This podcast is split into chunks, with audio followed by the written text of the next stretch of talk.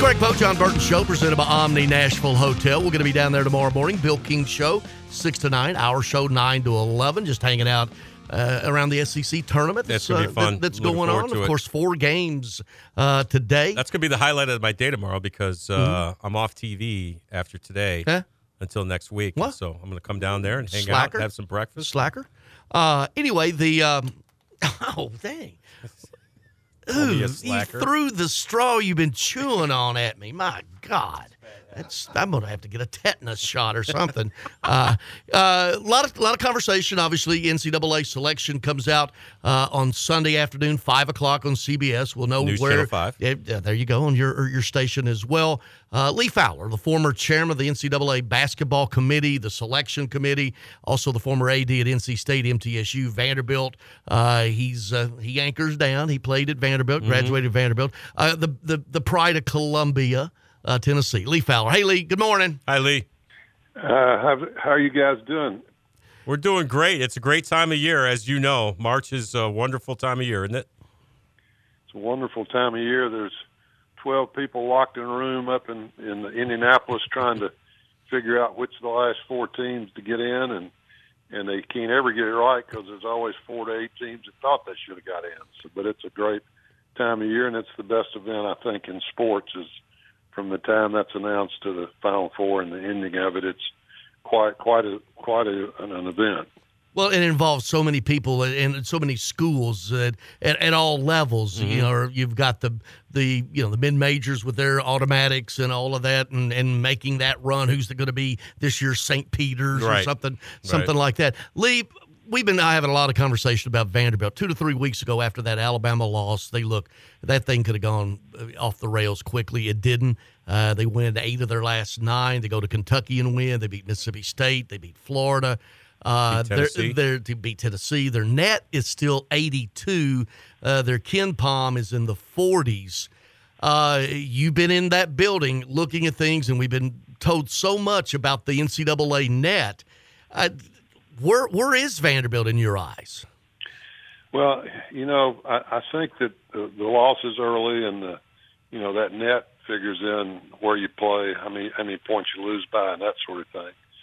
Uh, I, really think that their non-conference, like a lot of other non-conference schedules, are are really really hard to figure out because everybody's got new players on everybody's team from different teams the year before. And I think the early part of the season really doesn't tell as much as it used to about your team because they're really trying to gel and get together and, and, and get a, a team concept going. And so I, I would think that the later part of the season will be more important to the committee, or I hope it is, because that's when teams are playing their best or worst uh, against teams that are like them budget wise and crowd wise and all that sort of thing. So it'll it'll be interesting to hear after the selection Sunday on, on how that those sort of things went because everybody's talking about around the country about the transfer rule and the, of course NIL, but that didn't have much as much to affect. It may create some transfer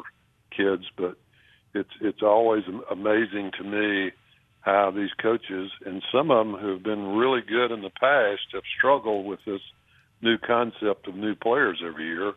Uh, I think the the the Michigan State coach and Syracuse and some of those guys that are used to having guys five years in their program, building a team over a long period of time, have kind of struggled with this new concept. And even you've had some guys get out of the business that retired because of that. I think because it, it's just so different than what they were used to uh, all the years they coached. Lee, you, you mentioned you know how well a team is playing towards the end of the season. You look at Vanderbilt. You know they've won eight of nine since that Alabama debacle. Uh, Greg mentioned the, the the teams they beat. I don't know. I woke up this morning and I'm of the opinion that if they win, if they beat LSU tonight in the SEC tournament, which I think they will, and if they beat Kentucky tomorrow night, I think they're in. Is is that too simplistic to say um, from where you stand right now? Well, believe it or not, you- you- I'll say something that you probably never heard before, and y'all like to have things said on your show that you, nobody's ever heard. But if you if you look at all the Joe Lunardi and all that sort of stuff, I can't remember in the five years I was on the committee that one win this week made the real difference in a team getting in or not getting in. Hmm. You got to realize these teams got these these guys, and, and now there's a lady on the committee got there Wednesday. They turn in the teams they think should get in without even any discussion, and then the discussion starts. So they'll be watching games from time to time, but I mean, a lot of this is created by ESPN, who happens to own all the rights to these tournaments that you're tuning into because you think it's so important one game mm-hmm. or another game. Mm. But but I just don't think that one game is going to make a huge difference. I think Vanderbilt's situation they have to beat LSU tonight, and then it has a lot to do with who loses in other conferences. Um, you know, they're fourth in the league with but but a sixth seed but they've got some teams below them that they beat, like Florida and Mississippi State and Arkansas. Those teams lose today. That really hurts them because they were under 500 in the league, and now lost another game. And Vanderbilt's 11 and seven in the league, and if they win, they they won another game. So I don't think it's as simple as as Joe likes to say it that one game gets you in or out. and, and but it's it's a good stick to sell sure. people to tune in and mm-hmm. watch the game. Oh yeah, made Joe Lunardi a lot of money. Well, so. he's moving them up and moving them back. You know what though? Him and Chris Dortch, we've had Chris uh, mm-hmm. came up with bracketology, but they didn't trademark it. Is that yeah? That that's that's not very smart to have not done that. but, but I would say that that you know it, it's good and and you, people are excited yeah. about it. and It gets you excited about the Final Four and all the games up to it. So I think I think it's good, but I just think it's a little bit over exaggerated. Okay. When you're up there, you know, every you guys are human beings. You are not so you when you enter that room, and now if it's the Alabama AD, he can't discuss Alabama, whatever, and each and everybody's got, I guess, their assignments for certain leagues and, and all of that. But don't you go to breakfast? Don't you go to lunch? Don't you go to dinner? Don't you go out and, and sitting down at the bar or, or and have a, a, cocktail at the end of the day? You can't. I don't believe that discussions don't continue outside of that room. Well, you don't really leave the rooms. You you actually have dinner and eat. And if you have maybe a cold beer or a glass of wine, it's in the suite where all the TVs are. So. Mm. Huh? A couple of areas. You're in your room. You don't leave the. You're not supposed to leave the floor unless you had an emergency. But um, but yeah, I'm not saying that that doesn't happen, but I mean this year's committee, there's 12 members on the committee. It used to be 10, now it's 12, and seven of the of the 10 or 12 are Sun Belt, Butler, Samford, Big Sky, SWAC Conference Commissioner, A10 Commissioner, and Bradley. So you got seven people in that room that have basically come up in the non-power conferences. They may have worked in a conference uh, affiliated, you know, at some point with a major conference. A lot of them do, but you know, they're in there thinking that probably too many eight, nine teams get in out of the big leagues, and and and so and then you got five guys that are that are all you got Arizona, Minnesota, Iowa State, North Carolina, and Alabama in the room. So you know, it's it's the makeup of the committee to me would lend itself to more mid majors getting in and less eight, nine, and ten, or not seven, eight, nine uh, schools getting in from conferences. Now, whether that happens or not, but the discussions in there. I remember one year I was the chair in '02 in NC State. We'd had a great year. We felt like, but we were one of the last teams to get in the tournament. I couldn't say anything. I couldn't mention anything about NC State, and and that's tough. And I know it's tough on Bubba Cunningham, who's a friend of mine at North Carolina. He's going to be sitting there watching and listening to all that how North Carolina has to win the league and all that sort of stuff. You know, one one thing that committee I was on, uh, multiple committees, CM and and Terry Holland, who just passed away this past week, and and, and those guys would want to know okay, North Carolina, they hadn't had a great year, but they got 20 wins. Now, who would you rather play? Would you rather play uh, Bradley or would you rather play North Carolina in the tournament? And most coaches would say, well, I'd rather play Bradley.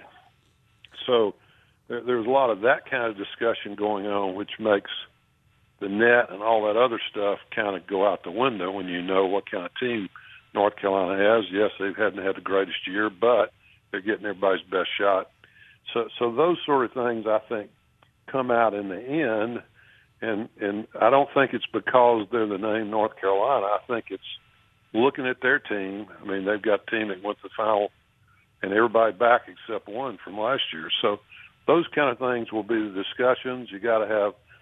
Uh, we used to have eight out of ten to vote a team in. Now they may be nine or ten out of twelve to vote somebody in. So it's according how many people have to sit out. So it, it's an interesting process. It, it, it's never. I've never seen it when I was in there that what was talked about out out of there was going was happening, and but it's all fun and it's it's good for the game and it promotes the tournament, as I said.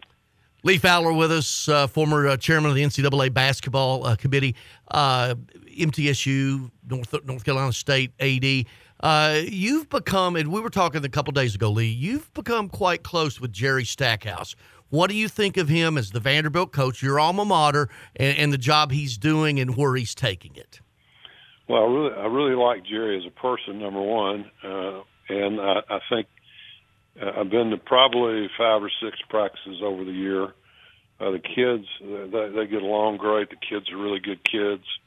Um, you know, and that's interesting. We've talked about Vanderbilt a little bit, but you know, what do you tell the committee about Robbins? You know, Robbins out. So at one point you were going to use that as he was out four or five games. We could have won maybe more.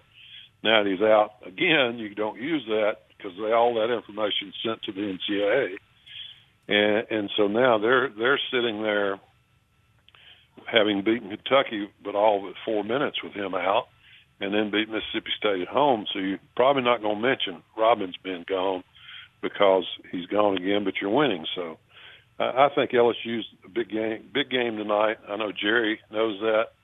I thought Jerry felt a lot of pressure during the year about needing to win and having to win. He he talked a little bit. I happened to get there just after they told him he was co-coach of the year, and he kind of was thinking back through the year when he thought the team had made a difference. The Alabama game definitely kind of brought them together, but he said over the year, different guys came along at a different pace, and I think he's a great players coach because he played so long, played at a high level. He, does he does a great job of, of meeting with players outside the, the the what what Herb Sendek used to call the classroom, which is practice. And I think he gets to know the guys, kind of try to figure out what makes them go. And and you know Ezra Manjon has been such a difference from the beginning of the year to the end of the year. He's you know, he takes all pressure away from them now. You get the ball into him. It's it, so it helps our team so much that these guys have grown together and, and are starting. And you could see them believing. It, it was amazing to me how they started believing they could beat anybody and play with anybody. So it it's an interesting concept. I think he's done a great job this year. I think he deserved the coach of the year, and and I'm excited about the future. If you know anything about their team, they've got a bunch of young guys that I think are really going to be good players.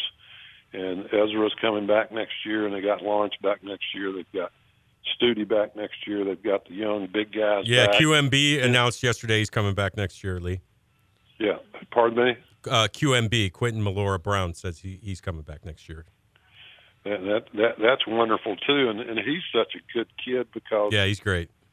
I mean, he he's not as talented as a lot of guys, but man, he gives it all, and he definitely is a guy that helps you build a team on the inside. He helps with those young big guys. So so I, I really look forward to to the future, and that's what most people were worried about mid mid season. So uh, so I'm excited about it and think he's done a good job. And, and Jerry's one of those guys. My dog, my dogs are. I think yeah. your dogs like him the dogs like him too. We're, hey, hey, Greg knows about this. We're we're dog sitting. We don't have dogs, and my daughter's gone to, to out of out of the country with her husband, mm-hmm. and so we're we're grand dog sitting. Oh, uh, grand dogs. They go crazy. Yeah, hey, Lee, I, I, apologize for interrupting you earlier, but I, I did want to ask you when you were the chair. It was obviously in the in the pre social media, uh, you know, era so once the brackets were revealed and announced, you were the one that had to make the the, the media rounds and get grilled by ESPN and CBS. Uh, what was that like? I mean, how much did you have to like bite a hole through your tongue when you're getting some of those questions like, why didn't this team make it? Why is this team out? Yeah. That kind of thing. Well, well, my year was the year that Butler didn't make it. One of the first years that that they thought they should and didn't get in, and so I, I got steamrolled by Butler fans. But uh, but Dick, Dick Vitale was was bad, but I was lucky that year because uh, I had I had uh, a guy that that I could hear Vitale asking him to ask me certain questions, but uh, Mar- uh, Mike Tirico, and Mike he's the nicest guy in the world, and he wouldn't ask me the tough questions. So he would he I could hear I could hear the questions, but he wouldn't repeat them. Yeah. And so that was nice. And then I, uh, we had Packer and and of course our partner in CBS. We had Packer and Nantz, and they asked me a couple questions, and I told them if I if I answered it, I'd have to kill them because we couldn't tell anybody. So, but but yeah, it's it's not the nicest feeling in the world. That was the first year they had games in Dayton, so I went to the Dayton games, and uh, that there were a lot of people that were Butler fans uh, that, at Dayton. So, uh, and, and then the other team was was uh, Gonzaga. Gonzaga was mad at their seed, and we went to the game out in New Mexico. It was in the pit, and Wyoming upset them in the pit. And so that was the end of that conversation after they didn't win their first round game against a, a level, lower level. So every year, the good thing is it's, it all settles out because only one team comes out winning. So most of it settles out after the first weekend.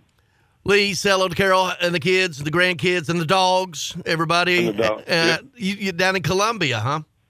No, I'm in Franklin. I live in Franklin. Yeah, I got a I got a, uh, a message from Mulehead Kevin. You know, said he need you need to move back to Columbia where you belong. so Well, I, I actually go there two or three times a week to play golf. So that's yeah, not right. play at Graymere. But you you guys, y'all, y'all have a great show. I listen, and uh, the one thing you didn't mention, and we got to make sure Sure. that Plaster doesn't get mad at us. Plaster would have to. He would want you to mention I was his color commentator one year At in Mi- Memphis. eh, before he got fired after one year at Memphis, right? Yeah. after six months. No, after six months, yeah. Of course, you I and- left on my own yeah, volition, and, and of course, uh, you and uh, Coach B, Ron Bergazzi, uh, join him every Thursday. So um, Yeah, anyway, we do. all right. Hey, Lee, good, All right, co- good catching Thanks, up. Lee. See you, man. Thank you. Bye bye. All right, Lee Fowler, good dude, good dude. Hey, we're wide open to the top of the hour. 615-844-5600. Hello, I'm Greg Pogue, and welcome to the Ohio Valley Conference Basketball.